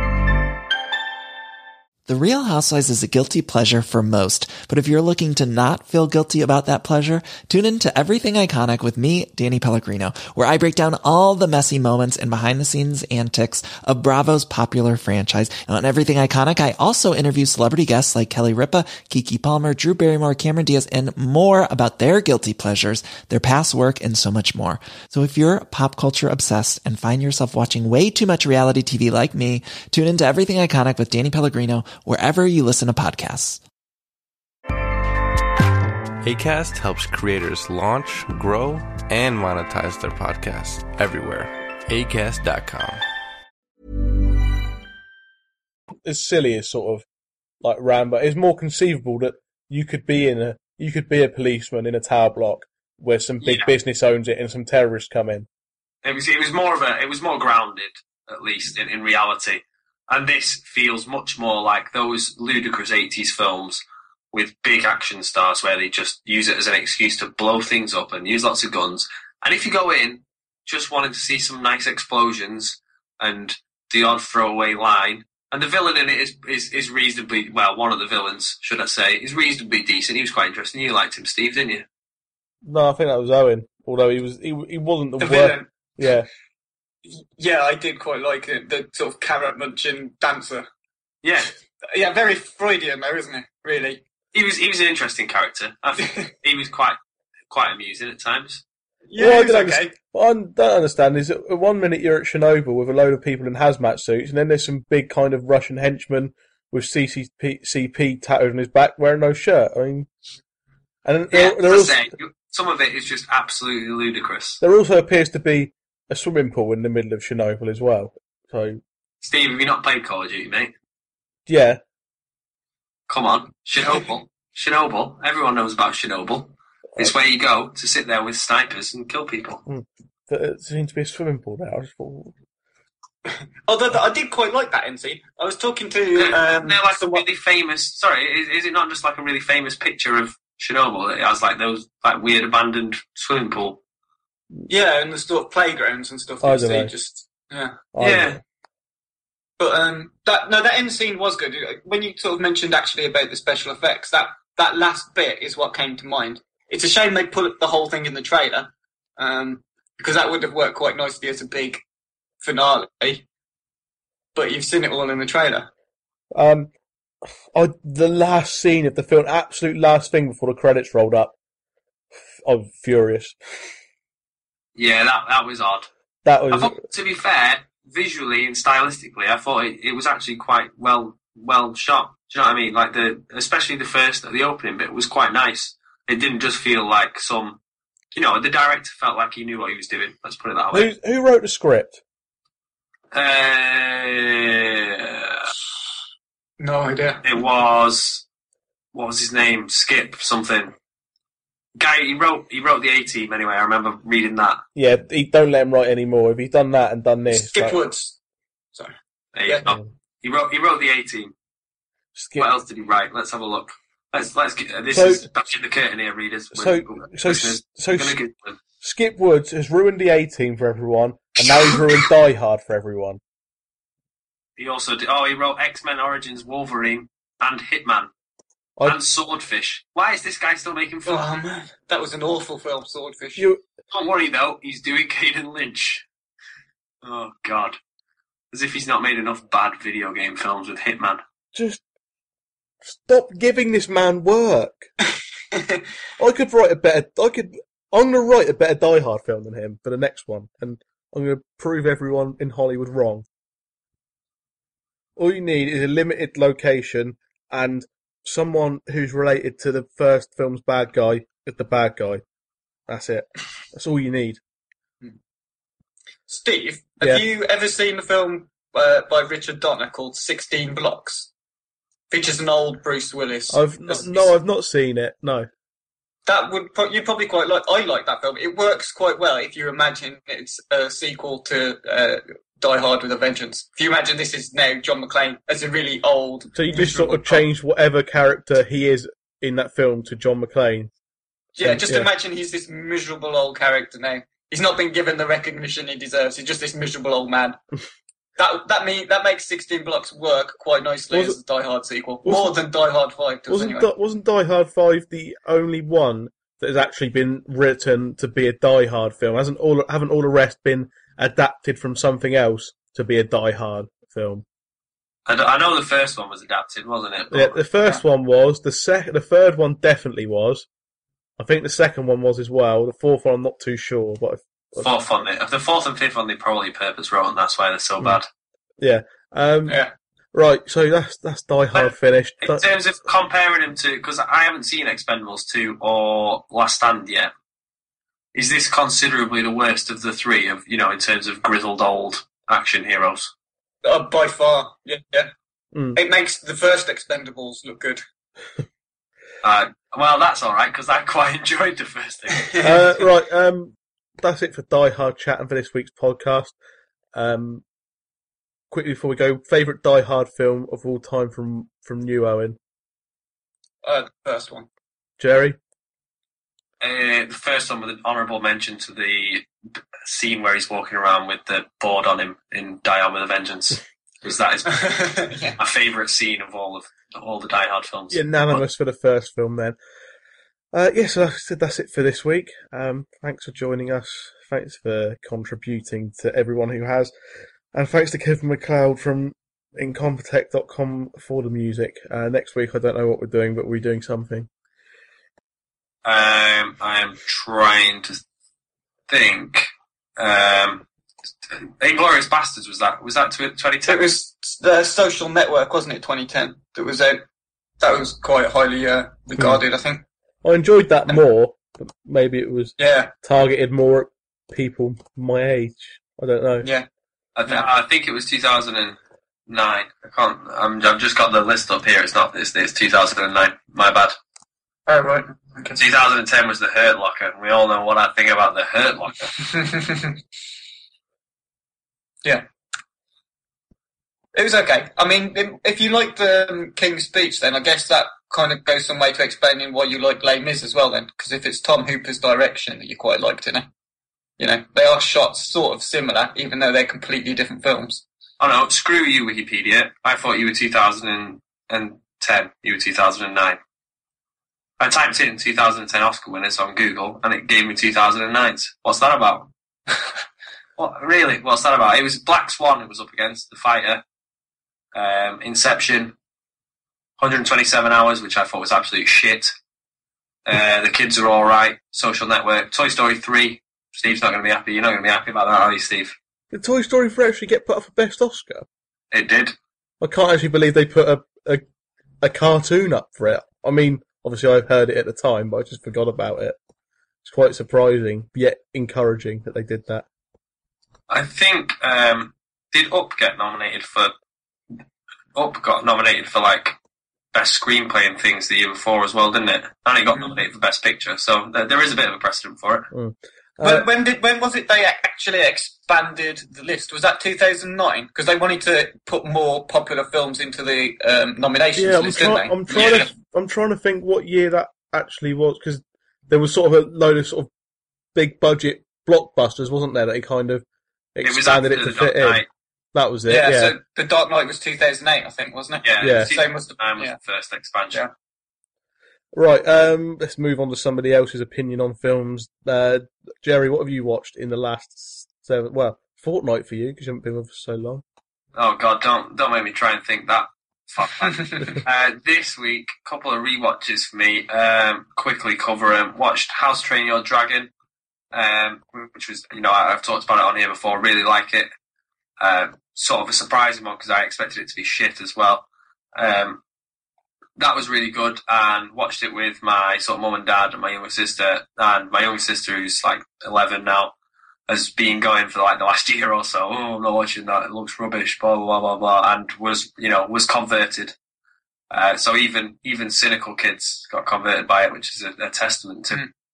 Uh, it's a really good film, really well made, and even looking at it the second time, like visually, it's just a brilliant film. And Did you watch the um, the little short animation they put on over Christmas on the TV? no, I didn't. I, I didn't. I don't really like those. You know, like the Shrek ones. I've never. Yeah. Uh, it was actually quite good, actually. It sort of fit in quite nicely with the style and everything that the film encaptured. So if you if you do sort of change your mind and want to have a look uh, and see if it's online somewhere, it's worth a watch. It was quite short and quite funny. Did Did anybody watch the the Simpsons short that's like Academy nominated today as well? That was on Channel Four today. That Maggie thing. Oh, was it on TV today? Yeah, it's on Channel Four this I heard it. I heard it was on Sky One, but they made out it was like some feature length thing. Or was it Maggie and some trying to escape some daycare thing or something? Yeah, it's like five minutes long. But didn't they do an advert? Didn't they do an episode where she was trying to escape a daycare thing? I remember uh, it had the Great Escape music and everything years ago. Yeah, they did. Yeah. Steve, you, you're saying that like you're surprised that the Simpsons writers are being lazy. Yeah. But yeah, no, I didn't. I didn't catch it today, but um, that was that was on, and I, I mean, I don't think I think the the Disney one before uh, Wreck It Ralph is going to win it, isn't it? Really, the Paint Man one. That's that's that has to win best animated feature, surely. Yeah, I mean, it was five minutes long, and apparently James cried twelve times. And throughout Wreck It Ralph, just just reflecting on it as well. Yeah, Sure, he just burst into tears spontaneously for the last week or so. the very thought of it. yeah. Uh, Uh, the other film I watched, speaking of uh, things that are nice to look at, uh, watched The Matrix on Blu-ray again. Like God knows how many times I've seen that film. Um, if you haven't seen a high definition conversion of The Matrix, watch it. It's, I mean, it, it's absolutely mind blowing. That film is, is over a decade old now. You know, I, I, it makes me feel quite old how old The Matrix is. Um, but it's just it looks like it's been made this year. It's absolutely stunning to look at. The visuals on it are, are fantastic. The the the, the the transfer is brilliant as well. But I, it, watching it made me realize actually quite how many scenes in that just feel like absolute classic scenes. You know, if you think back to the Matrix, there's so many scenes where you just think, "Oh, this is just a, a classic, such a brilliant scene." And they've become. It's, it's amazing how well integrated they've become into sort of the the cinematic reference library, shall we say, of, of you know popular culture references. But yeah, The Matrix is still a great film and really, really, really worth watching on Blu-ray. I've I've kind of found the Matrix had dated a lot when I watched it. I think it was last year or the year before. Yeah, you know, I think the themes that it's got are still quite um, interesting for a viewer, but stylistically, it kind of looks very nineties. I know it was. Um, It feels quite quite. of its time, but you, yeah, the quality of the of the visuals. It's interesting that you think it's dated. Actually, the, the only thing that felt dated was like the cell phones and the, the computerized. Some of the computers were looked Stone Age, to be honest. Like you know the the, the quality of the, the displays on the computers and things. But yeah, Oh, that's interesting. Why? Why did you? What was it that made it feel so dated for you? Well, I guess partly it's it's not a fault of its own, but the the, the fact that the start the um, you know techniques it uses have been copied and parodied and reused and just basically influenced lots of other films since then, and they've probably done it a bit better. So what, when you go back and watch The Matrix, it seems very um, I don't know, very raw and not like it's actually mastered what it's doing. Maybe it's just me. I, I mean, I still think that the themes of what it what it tries to discuss are the best thing about it. I've always thought that anyway, more than I've actually enjoyed the film. Um, but yeah, what, what- watching it back, I did see it in HD as well. It looks fantastic in HD. Some of the special effects it uses are great. I just think, yeah, I don't know. Do you think it's a victim of its own success? Then, do you think you know because it's been copied and used so much, that's why it's dated? Yeah, possibly. I think was it. Um, did you say the same thing once about Evil Dead? Did you sort of think watching it back now it seems quite dated because of I didn't. Um, someone did, I think. And anyway, whoever that was, that's that's basically how I feel about Matrix. I think just not very um, doesn't hold up very well. I don't think. Ah, interesting. Interesting. Plus, all the leather jackets and sunglasses and stuff, they make it look a bit ridiculous. The um, yeah, some of the some of the style is definitely sort of late nineties, and Yeah. in some kind of techno club in Berlin in the late nineties. this is what the future's going to look like, everyone. Everyone's going to walk around in long leather jackets. Yeah, I don't think so. Yeah, the, I mean, the, it's still a real heavy hitting film as well. I mean, I've seen it God knows how many times, and it's still, you know, the the themes, as you say, are brilliant. We we actually use the Matrix. It comes up quite a lot in uh, philosophy degrees these days. Hmm. Believe it or not, it's, that's how influential it's been, which is quite impressive. You know, we talked about it in sort of university modules in a serious way, and people have written books and articles about it's you know that as a, a brilliant paradigm and an example of uh, sort of a thought experiment about reality and things like that. Very. Can can we take these kind of university modules seriously? I mean, universities have had modules on David Beckham before, Jerry. It's, you know, Ah, it's, it's, it's a Russell Group University that I went to. You know, uh, a proper one, yeah, not an old polytechnic like I went to. yeah, Yeah. none of these shitty Not in the not in the bottom five universities in the country like I went to. what uni was it? Southampton Solent. It's not that bad now, though, is it? No, it's quite it's quite good now. It's probably quite good by the time I finish, but when I started, not good. I don't think. You can't take the university league tables seriously. I say Yeah. that as someone who works in a university. they just, yeah, the, the information they use to compile them would sort of make you Yeah, I, I think your head in shame. I think the position of ours was probably quite accurate at the time. Fair enough. right, uh, Owen, what have you watched this week? Um, I, I watched a few sort of silent films that I very briefly want to go over a couple of them in, in sort of very short detail. And But- some of them I think we can Before- actually have a before you- conversation about. Before you start, Jerry seems to believe that you have managed to alter the, the space time continuum to allow yourself more time in the day to watch films. Is this true? Uh, I wish it was. I really do. He's just No. the game away, though. He works in university. He doesn't work in a university. He works at CERN on some top sheet secret shit. They've just taken a two-year break. Yeah. It, Steve. Yeah. Uh, yeah. Well, that could be it, I suppose. I do a lot of data entry. this is plenty of time to just stick something on in the corner of the screen whilst doing it. Um, but yeah, I think I've watched 17 films this week. Is that a lot? Yes. That's a lot for a week. That's over two a day. Yeah. That's over two a day. Well, I watched more than two in a day. I think there was a day when I didn't actually watch anything. Today I've only watched one film, actually. Jesus. What Yeah. was that? Birth of a Nation was one of the films, and that's about three hours long. So we've watched some long films as well. Anyway, well, I'll kick off with The Birth of a Nation then. Anyone seen it?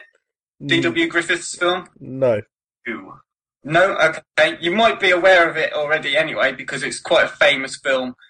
It's um, more famous, I guess, for for being quite a racist film, shall we say. It's 1950 and it's a silent film.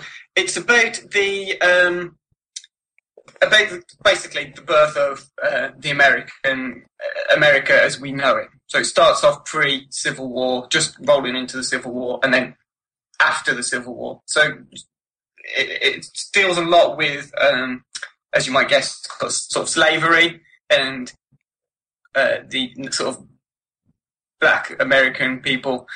Um, What about the Ku Klux Klan? it's what? Sorry. Is it the one about the KKK? It's the one about the KKK, yeah. See, I'm trying to very carefully lead up to it. It's a very hard film to review because ethically and um, morally, it is quite a dubious film, to say the least. The first half of the film isn't particularly offensive. It tries to do a lot about, it tells a story of um, sort of romance of these, these these people in a time and how they lived before the Civil War. Okay, there's a very clear turning point in the film after the assassination of Lincoln, where it suddenly goes into this really horrible story about these proud and triumphant KKK and how they came to be and how they saved the Southern whites from this, they protected them from these invading horrible slaves who were all there just to steal things and it, it's just really uh, uh, appalling. you know, it's, it's horrible. The way it presents itself is a story based on facts rather than having any particular bias. It's, it's trying to say this is this is just what happened, really. But it it, it isn't. It's, there is so much emphasis on these sort of really triumphant and glorious southern white people who all don these cowls and these burn these crosses and save everyone from the horrible black people. It is, yeah, uh, it's abhorrent. I really had a hard time watching it because of the, these sort of themes. And it's quite a long film, and it's you know you've got these things just hounded in at you for just so long. It's it's it's really a very difficult watch. Probably the hardest film I've watched for a long time. Um, but the trouble is, it is actually quite a well-made film. So if you think it's from 1915, the way everything is kind of edited together, the way it's cut, the, the, the way it tells a story is you, you can't help but appreciate the, the way it's made. But the, content, the content of it just really, um, it was just sickening, I guess, is the only way to describe it. It's the highest grossing silent film of all time. And that just makes me even more horrified, to be honest. Um, yeah, but yeah, D, I mean, D.W. Griffiths is quite a good director, uh, despite this. So the way that he combated the outrage that, that sort of came about from this film over 15 years, he went and made a film called uh, Abraham Lincoln, which is a biopic of uh, Abraham Lincoln, and it's more of a, a biopic than Spielberg's film is. So Spielberg's film was just set over a, a short period of time, wasn't it? It was all about sort of getting the um, amendment through, and so you know slaves would no longer be slaves. This is more of a kind of episodic biography of his time. So it starts off from when he's very young, right through to when he's assassinated, and it, I mean it, it is created as a, a reply to sort of the outrage, as I mentioned, but it does work quite well as a biopic. It's more of a series of events that are connected by one man's life than any proper story. Um, but it, you know, it's quite nice. Um, but I'm not going to talk too much about it. It's, it's uh, they're all on you, um, not YouTube. What do I mean? Love Film, by the way. All these films I'm talking about.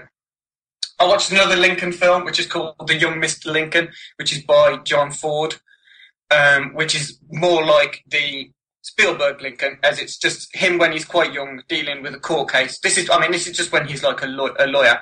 So the uh, vampire hunting going on. there was no vampire hunting. See, that's the problem. Where's all the vampire hunting? We've been lied to, I think. Uh, but perhaps, you know, D.W. Griffiths was trying to skirt any outrage of offending vampires, you know, Abraham Lincoln, after all the offence he caused to millions of black people. Um, but yeah, Young Mr. Lincoln's by John Ford. It's quite interesting in that it's more like a courtroom drama, but it could just be anybody. There's no real feeling that you what who you're watching is Abraham Lincoln. It's um, yeah, I mean it's okay. The best thing about it really is that Henry Henry Fonda is playing uh, Abraham Lincoln, and he puts in as good a performance as he puts into everything.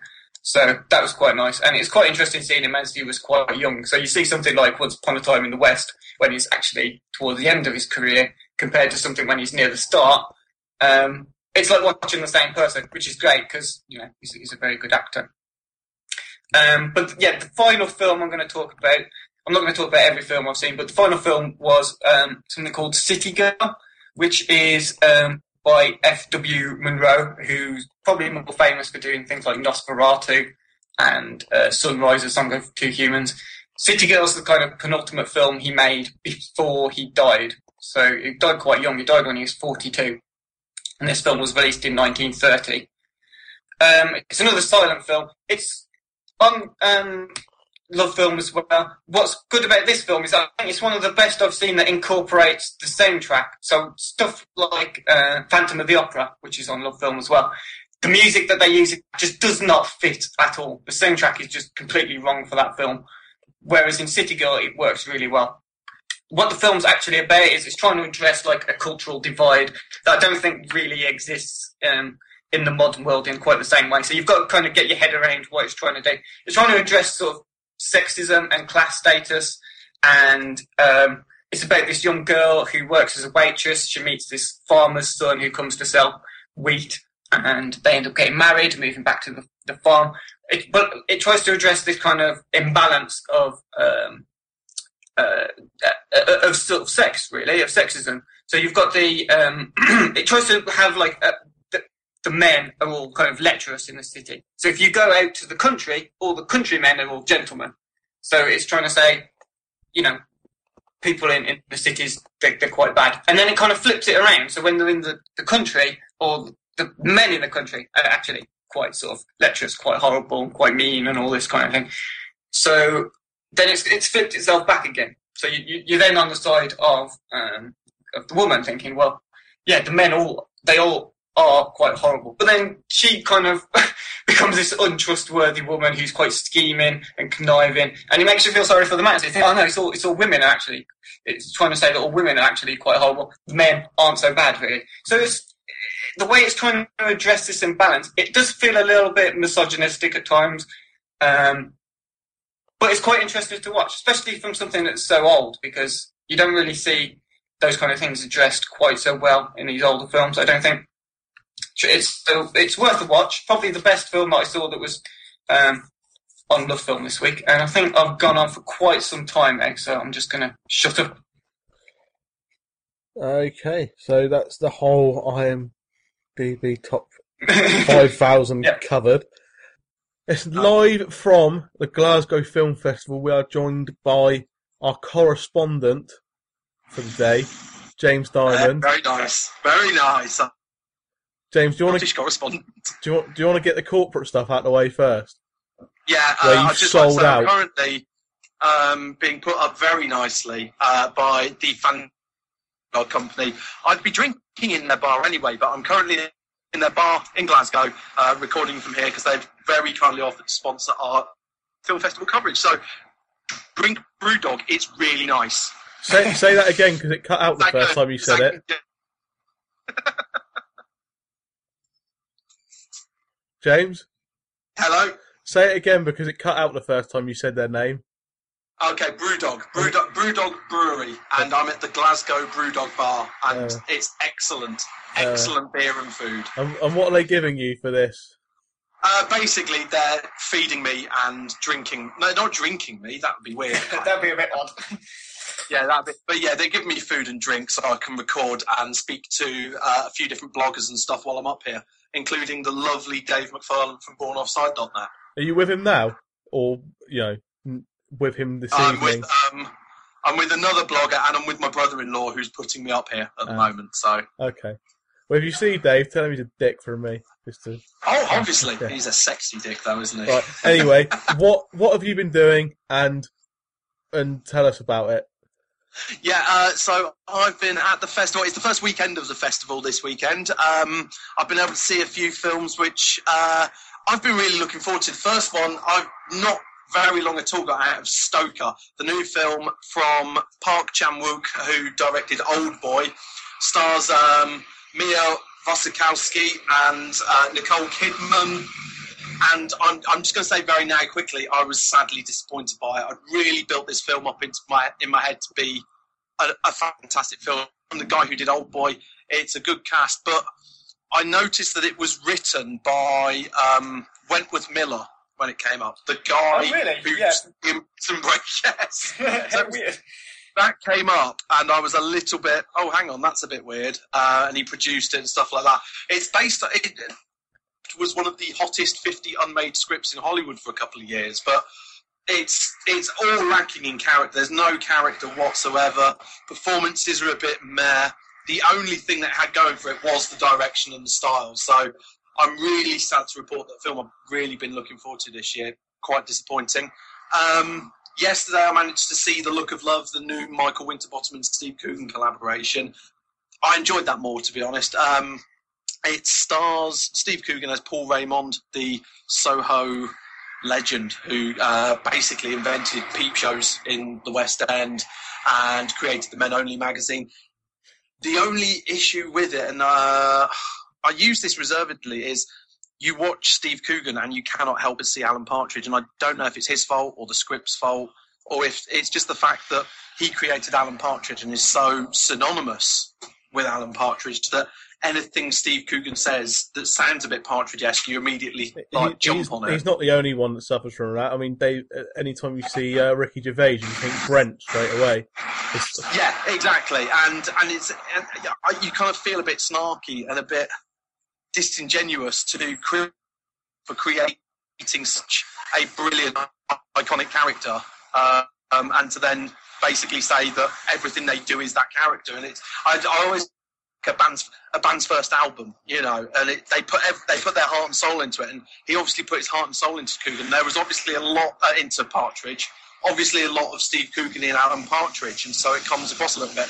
What I will say is that Anna Friel is in it and very good, and Imogen Poots and the women in the film do really, really well out of it.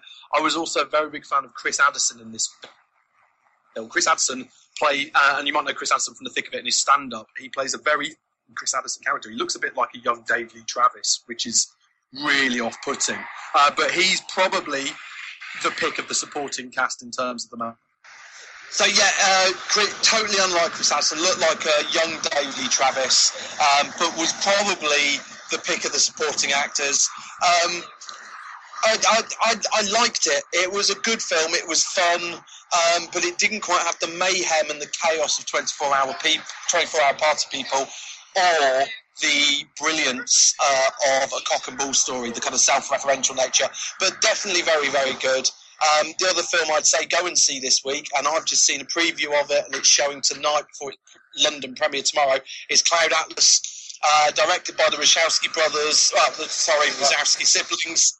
Yes, um, and Tom Tykwer uh, from the unfilmable novel of David Mitchell. I went into it expecting something worse than the Matrix sequels, and I think I liked it more than the Matrix, and I don't know why. I can't explain it. It's bizarre. It's it's utterly ambitious as a film. So, I, okay, yeah. So I, it's so ambitious. I really want people to see it. Uh, it's the most expensive independent. Ah, so close. Please give a little bit to help this great film. Uh, I, I really enjoyed it, but I do think some people will hate it, and I Not working, is it? no, utterly fucking mental film. there we are. Wonderful. Um, thanks then, James. Hope you're enjoying yourself at the festival. Um, you keep cutting out, so we're gonna have to wrap it up there. But you'll be back next week for Oscars and stuff. So I think we got the gist of what he was saying. yeah, I think more or less we know what he said. So this week we went to watch the latest installment in the now what is esteemed the franchise Die Hard series, Die Hard Five. Uh, a Good Day to Die Hard, uh, starring Bruce Willis. He's back as John McClane. Uh, his son gets arrested in Russia, so he goes over there to help him out. But then it turns out his son's in the CIA, and some shit blows up. Um, a good day to die hard. Was it a good day to go to the cinema? Thoughts, everyone? Mm, not quite. I mean, as someone who does quite like shitty action films, anyway, I kind of found this was not a good shitty action film. This this I was know- this this was not a good film. In No. this was not this was this was a whereas Die Hard 4.0 or Live Free and Live Free or Die Hard was an okay action film but a below average Die Hard film. This was a below average film and a terrible Die Hard film. I, I thought it was a, a sort of fairly mediocre action film. I thought it, what it, what it what it needed to do and what it was, it did all right. Uh, wasn't great, but it was reasonably entertaining. I, I was not entertained at all by it, and maybe it's because I was trying to compare it to Die Hard all the way through. But you know, sue me, it's a Die Hard film. But it was. I was think that's its its main fault though, isn't it? Because it, it it's called Die Hard, but it's Yeah. not a Die Hard film in the slightest. No. There's nothing Die Hard about I mean. I've, I've been posting my idea around the internet this week and telling anyone who'll listen that the Die Hard films get progressively worse the bigger area the action takes out takes over place. Die Hard One is the best; it's in a skyscraper. Two is the second best; it's in an airport. Three is the third best; it's in New York. Four is the fourth best; it's on the west coast of America. Fifth, five is the worst, and it's in the Ukraine and Russia. See, I thought this was better than the fourth one, to be honest.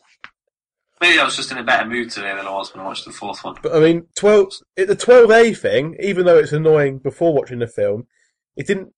I wouldn't have noticed it during the film. It's just a bad film.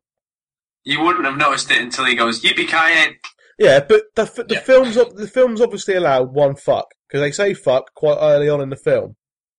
I think his son, played by somebody who I hope I never see in a film again, just says "What the fuck, Dad" or something. So why, if you're allowed one fuck, do you say it then rather than in the catchphrase for the film? I, I didn't pick up on, on him saying fuck. He, defi- on. he definitely did. I I'm mean, sure they said it quite late on as well, actually. but, but if you if you're only allowed a certain amount of f bombs in a film because it's a 12a, and you've got a catchphrase in the film that involves that word, why use it up on other things? What has he done, by the way, your man, Jai Courtney, whatever? He was in Jack Reacher, wasn't he? Was Jack Re- he was good in Jack Reacher. I Was liked he? him in Jack Reacher. All right, I'll give him another chance. Then I haven't seen it, but he was. I didn't like him in there. I didn't like anyone in this. The twi- the twist in the film. I won't tell everyone what the twist was. It was so. It was more obvious than a slap in the face. John Well, yeah. John McClane doesn't seem like John McClane anymore. Like he doesn't seem cool. He doesn't seem witty. He doesn't seem hard. He seems resilient. He seems like he can take an absolute pasting. He can fall out of a thirty-story building. It just doesn't seem hard. Like, does that make sense? Yeah, he's had a few, a few too many blows to the head, I think, because Yeah. he's just basically a loud, obnoxious version of Yeah, himself, isn't he? yeah. It's, it just didn't feel like a Die Hard film at all, and it just seemed like he was phoning the performance in. And Yeah. Well, it seemed to me as if you imagine in a parallel universe, right? Bruce Willis, he made Die Hard. It was a massive success. Every film he starred in since then has been a, a flop. Mm. This is a direct to video sequel that he's now starring in that has somehow crept into our universe and we've ended up having this on a big screen. It is that kind of bad, I think. It's just there are some films that you watch, some action films that you can tell were never meant to be on the big screen. They were Mm. just sort of cheap knockoff Yeah. sequels. This, for that, it felt like that to me. To give I them just- their, to give them a due, I thought a lot of the special effects were excellent in this. Thought, and and the, ch- Yeah. see, the chase scene was very well done. yeah, but it just didn't feel like a Die Hard film. I mean, if, It didn't feel like a Die Hard film, but it, it felt like a reasonably decent action film that happened to have a weird old John McClane in it, but like. which was all right for me. Uh, it was all right. I just couldn't get on board with it whatsoever. In the in the first three films as well, it's it's sort of like that, which is which is different to the last two. In the first three films, the situation's forced upon John McClane. He hasn't gone looking for trouble. He's gone to his wife's Christmas party, and there's terrorists there. He's got to deal with the situation, or he's going to get killed. He's gone to the airport to pick his wife up, and then there's terrorists there. And if he doesn't do something, then they're going to crash her plane. Um, yeah, but wouldn't it be stretching belief a little bit if he just happens to be wandering into all these serious events? but no, But but no, like in, in in the third one, the bad guy actually phones up and gets McClane to do the shit that he does. But in the fourth one, once he's dropped the kid off with the, the, the government people, he can just go, right, I've my hands of this, I've had enough, I'm going home. And in this one, once he finds out his son's in the CIA, he can probably go, you've, you've probably got this under control, you're in the CIA. I'll leave it now. I'm getting old. Yeah, it's the, the bit at the start that really annoyed me. He's just chasing his son around. Yeah. I think, what the fuck are you doing? This is not sort of representative of what a, a real life John McClane would be doing. No, Look, I think the, the, if you're going into this film, I went into it with very low so, expectations. so did I. okay, they couldn't have been lower. You have to pre- be prepared to suspend your disbelief at every turn. Because there is some shit, like they do a 400 and something mile journey, just like what seems like just, you know, they do like half a night's driving and Yeah. turn up there. The, the chase scene is sort of the sort of ludicrous action that is enjoyable and entertaining, but you halfway through you just think, well, this would never happen. None of this could happen, and if this was happening, the whole shit, the shit would just go off. You know, there's no way that this would be allowed to happen, or it would be a major international incident. It would. And I mean, it's funny you should talk about the chasing. I think that the way that that was sort of choreographed, I guess, is if that's the right word for a big action chase scene in cars, was quite well done. There was a kid, there were lots of kids actually in the cinema with me, but there was one who was sat a few rows back, and there's a point where the lorry just gets kind of smashed into. If you know the, the big, it's carrying like big industrial tube things, and it gets kind of smashed into by the car. Yeah, he was behind me and he just went whoa! really loud in the cinema. That was brilliant. I think that's kind of perhaps maybe i'm being too harsh on it and it's it's actually pitched at a new younger audience because you know they've cut it down to a 12a maybe they want to get more people on board with the franchise and they've just kind of washed their hands of people But they're- who but they're who are sort of ruining it. because they are ruining it because but you know maybe that's what they, they were attempting to do and kind of failed a bit Die Hard. Die Hard is one of the greatest action films ever, easily, and four and five have just been below par, generic, badly thought out, badly acted, badly scripted versions. Not even versions of Die Hard. There's not even been, other than John McClane, there's not been any kind of, you know, s- similarity. Yeah, Yeah. it doesn't feel like a Die Hard film, or even even Free, Die Hard Free, Die Hard with a Vengeance, which was like a Lethal Weapon film that was rewritten to be Die Hard Free, which is why you've got a buddy cop element. Even that mm-hmm. felt like a Die Hard film because John McClane was being kind of sort of cool and quick-witted while being sweary and blowing Yeah. stuff up and and punching bad guys in the face. These last two have just been really just sort of, you know, make another action film with someone younger that kids will like. I think the problem with it as well is it's very generic in terms of there's a ridiculous amount of weaponry and arsenal in this, whereas previously, you know, it was McClane and his pistol, Mm. and he'd occasionally stumble across something that he could use, or he'd nick something from a bad guy, or he'd improvise. But this, it was kind of like he just happened to find like massive Yeah. assault rifles everywhere. yeah Yeah. I mean, this there was only two moments in the film where I actually thought this is Die Hard, and there was was one where John McClane made some kind of quick-witted comment. I can't remember what it was now. And there was another one where they're in the building, the sort of CIA building in Moscow, and the bad guys kind of break in. His son and some other guy just drop to the deck straight away, and John McClane picks up a gun and just starts shooting everyone that comes near him. I thought that's Die Hard. And but other than that, I just thought this isn't this isn't right. It was a bit more like Rambo though that scene, Yeah, but it was yeah yeah yeah but like the latest Rambo, where he's just on a jeep, like shooting three thousand people for what seems like twenty minutes. Mm. Uh, I don't know. I, I, I enjoyed it for for what it was. It, it it it was very aware that it was a fairly rubbishy action film. I mean, there was just some absolutely ludicrous bits in it. You know, some of it was just you were just like, I mean, action films take the piss a bit, but that was just ridiculous. Some of the stuff, but at the same time, if you basically if you liked sort of all the eighties, the shit films that Stallone did, you know, all the kind of Van Damme and Arnie like ludicrous action films in the eighties. I think Die Hard is a bit different because it, it was a bit more gritty and a bit more well. I hesitate to use the word realistic, but you know what I mean. had a It wasn't. It wasn't as. It was more. It was more highbrow, wasn't it? It wasn't an as- it wasn't as silly as- It wasn't as silly as sort of like Rambo. It's more conceivable that you could be in a you could be a policeman in a tower block where some big Yeah. business owns it and some terrorists come in. It was it was more of a it was more grounded at least in, in reality, and this feels much more like those ludicrous eighties films with big action stars where they just use it as an excuse to blow things up and use lots of guns. And if you go in just wanting to see some nice explosions and the odd throwaway line, and the villain in it is, is, is reasonably well, one of the villains, should I say, is reasonably decent. He was quite interesting. You liked him, Steve, didn't you? No, I think that was Owen. Although he was he, he wasn't the, The worst. villain. Yeah, Yeah, I did quite like it. The sort of carrot munching dancer. Yeah, Yeah, very Freudian though, isn't it? Really. He was he was an interesting character. I think he was quite quite amusing at times. Yeah, Well, I don't okay. What I don't understand is that at one minute you're at Chernobyl with a load of people in hazmat suits, and then there's some big kind of Russian henchman with CCP CP tattooed on his back wearing no shirt. I mean, and Yeah, there, there, as also, say, some of it is just absolutely ludicrous. there also appears to be a swimming pool in the middle of Chernobyl as well. So Steve, have you not played Call of Duty, mate? yeah, Come on, Chernobyl, Chernobyl. Everyone knows about Chernobyl. It's where you go to sit there with snipers and kill people.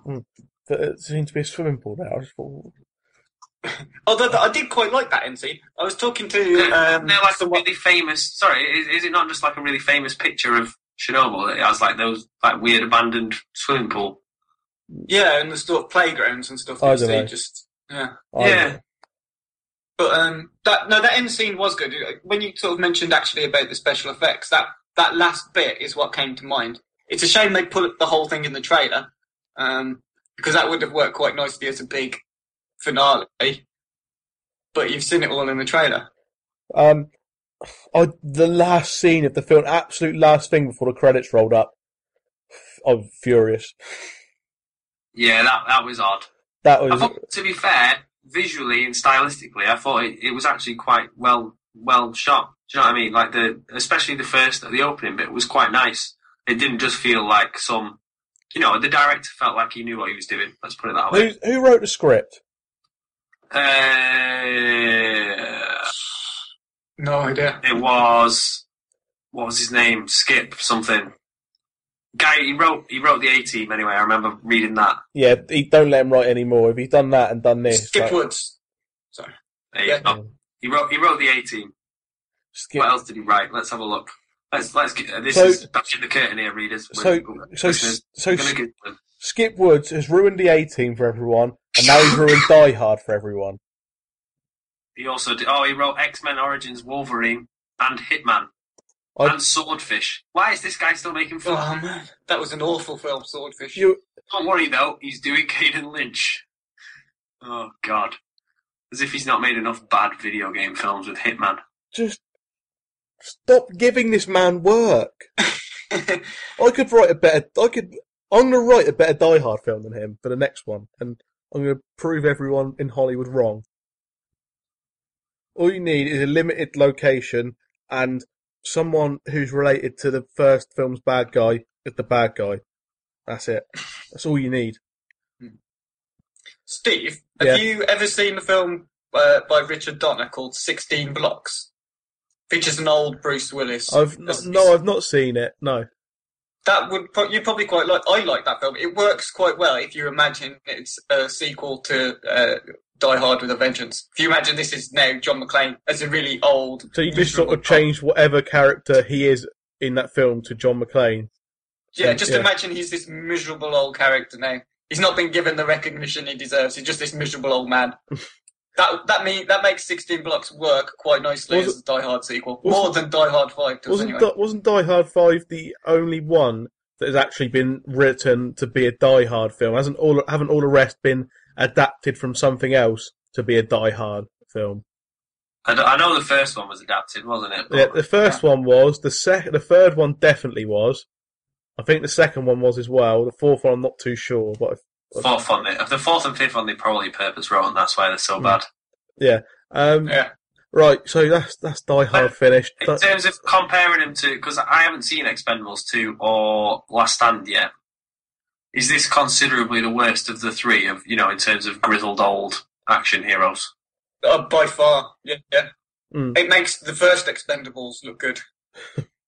Uh, well, that's all right because I quite enjoyed the first thing. uh, right, um, that's it for Die Hard chat and for this week's podcast. Um, quickly before we go, favourite Die Hard film of all time from from you, Owen, Uh, the first one. Jerry. Uh, the first one with an honourable mention to the scene where he's walking around with the board on him in Die Hard with a Vengeance. Because that is yeah. my favourite scene of all of all the Die Hard films. Unanimous for the first film, then. Uh, yeah, so that's, that's it for this week. Um, thanks for joining us. Thanks for contributing to everyone who has. And thanks to Kevin MacLeod from Incompetech.com for the music. Uh, next week, I don't know what we're doing, but we're doing something.